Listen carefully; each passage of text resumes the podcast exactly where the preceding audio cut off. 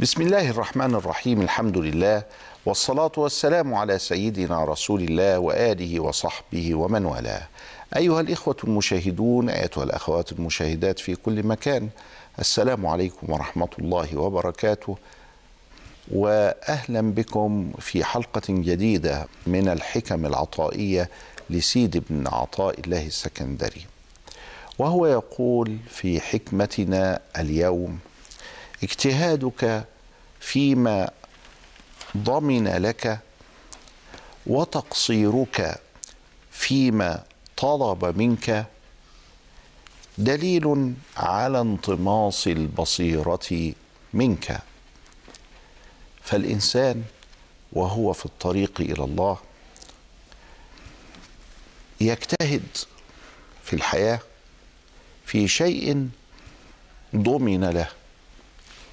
ضمن الله لك أجلك وضمن الله لك رزقك وضمن الله لك أنه هو الذي يشفيك وضمن الله لك أنه هو الذي يهديك وضمن الله لك الحياة لأنه هو الذي خلقك. ولكن طلب منك عبادته. وما خلقت الجن والانس الا ليعبدون. طلب منك فقال يا ايها الناس اعبدوا ربكم الذي خلقكم. اعبدوا ربكم. فطلب منك العباده. وشرح لك هذه العباده. لكنه سبحانه وتعالى يقول وما من دابه في الأرض الا على الله رزقها. فالذي ضمنه لك الرزق والذي طلبه منك العباده. فعندما تعكس الامر وتجتهد في طلب الرزق وتترك ما طلبه منك من العباده فان هذا دليل على عدم فهمك لربك. دليل على انطماس بصيرتك. دليل على أن عين قلبك قد عمي أو أغلقت عين قلبك. فالقلب فيه عين تسمى بالبصيرة والعين فيه جارحة تسمى بالبصر. هذا البصر بالعينين بالجارحة وهذه البصيرة بالقلب بعين القلب. فإذا أنت اختل فهمك ولم تعلم مراد الله سبحانه وتعالى من خلقه وما الذي طلبه وما الذي ضمنه فإنك تكون غير راء للحقيقة. ولذلك فعين البصيرة قد أغمضت أو عميت وهذا هو الذي يسمى بانطماس البصيرة. والعياذ بالله تعالى. اجتهادك فيما ضمن لك وتقصيرك فيما طلب منك. دليل كلمة دليل في اللغة العربية على وزن فعيل وهذا الوزن يستوي فيه المفرد وغيره. ولذلك لم يقل دليلان. بل قال دليل وهذا من ناحية العربية سليم.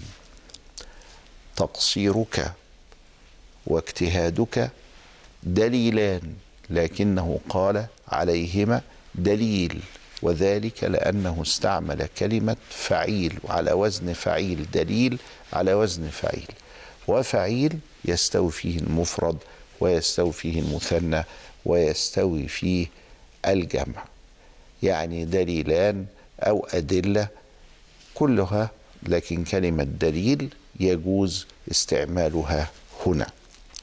دليل على انطماس البصيرة منك. لا حول ولا قوة إلا بالله. لابد أن نتأملها من وراء هذه الحكمة. هذه الحكمة أتت بعد قوله أرح نفسك من التدبير فما قام به غيرك عنك لا تقم به لنفسك. اجتهادك فيما ضمن لك وتقصيرك فيما طلب منك دليل على انطماس البصيرة منك. هذه الحكم في تتاليها لها حكمة أيضا ولذلك كثير من الشراح آه، نعى على المتقي الهندي عندما آه، صنفها أو عندما بعضهم جعلها على الحروف الهجاء عمل كأنه لها فهرس. قالوا ابدا ده كل حكمة لها علاقة مع ما قبلها وما بعدها. فهو هنا يتكلم عن الآجال وعن الأرزاق وعن أن الإنسان لابد أن يفهم عن الله ومراد الله وهكذا. يروي لنا مشايخنا قصة عن الشيخ محمد أمين البغدادي.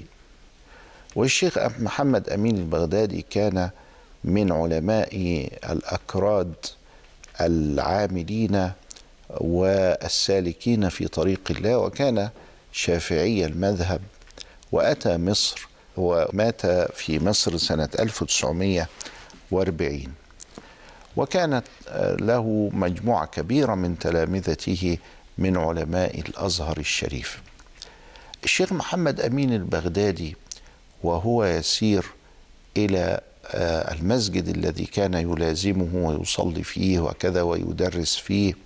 وهو مسجد الظاهر جشنكير لاقى أحد الناس وهو في حالة سكر. وهذا آه، الرجل السكران طلب منه شيئا. تعرض له كده وقال له هات حاجة اديني حاجة. هو كان رجل محترم ولكن لأنه سكران مش واعي يعني كأنه بيطلب منه وبيشحت منه. فالشيخ طلع عشرة ساغ والعشرة ساغ دي ليها قيمة في هذا الوقت وأعطاها لهذا الرجل. فلامه أحد التلامذة اللي ماشيين معاه قال له ده راجل سكران يا سيدنا إزاي تديله عشرة ساغ وهيروح يشرب بيها كده. قال له ندعو الله سبحانه وتعالى له بالهداية ولكن النبي صلى الله عليه وسلم أمرنا أن نعطي الناس ولو جاءت على فرس. وهذا الرجل أنا لا أفتش في أنه سكران أو غير سكران. أنا أنفذ سنة رسول الله صلى الله عليه وسلم فاعطيه لأنه سألني آه، وأنا معي في جيبي أعطيه العشر ساق. وفجأة وبعد عدة أيام أتى هذا الرجل إلى المسجد يبحث عن ذلك الشيخ الذي قابله آه، آه، في في هذه المنطقة. فين الشيخ ده؟ قالوا له عايزه ليه؟ قال أبدا لابد أن ألتقي به.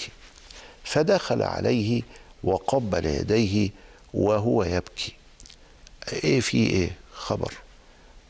قال له يا سيدنا العشرة ساغ اللي انت عطتهاني دي ذهبت أشرب بيها خمرة. فلما شربت الخمره حدث لي قيء وبعدين بقي منها مبلغ فشربت تاني فحدث لي قيء ومرة ثالثة فحدث لي قيء ثالث وعلى ذلك أنا حدث لي قرف من الخمرة وتبت إلى الله وصممت على أنني لا أشرب هذه النجاسات مرة ثانية وأني أرجع إلى الله وأصلي وأصوم وأنا ألازمك. فلما لازمه هو الرجل ده كان دخله ستة جنيه. وبعدين لما لازم الشيخ وصلى وصام واستقام وكذا أصبح دخله أربعة جنيه. فذهب إلى الشيخ وقال له يا مولانا هو اللي يمشي معاكم يعني يتخسف به الأرض كده. يعني أنا كنت ستة جنيه وبعدين لما صليت وصمت بقيت أربعة جنيه. قال له طيب نبحثها بهدوء كده. أنت آه، آه، كنت بتعطي ليني الخمار كان الخمار, يبقى من اليونان وإيطاليا وكذا إلى آخره يني. يقولوا عليه يني. بتدي ليني كام؟ قال له كنت بديله 2 جنيه.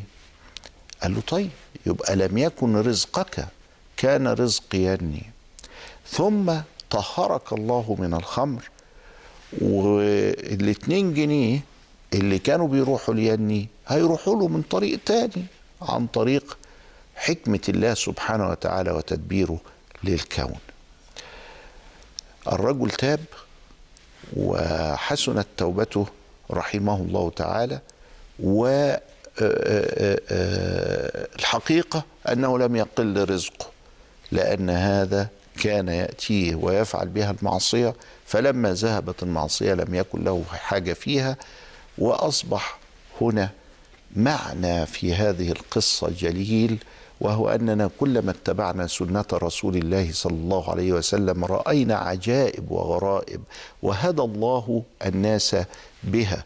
فلما قال اعطي الصدقة عطى الصدقة فإذ بها تكون سببا في هداية هذا الرجل ليس بيدي ولا بيد الشيخ ولا بيد التلميذ اللي اعترض إنما هي بيد الله هو الذي يهدي وهو الذي يحدث كل ذلك في الكون.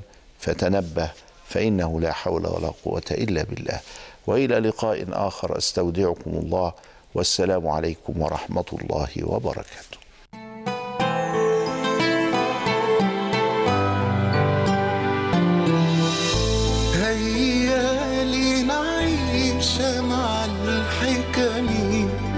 ونداوي القلب من السقم ونعود بلحظات العمر لزمان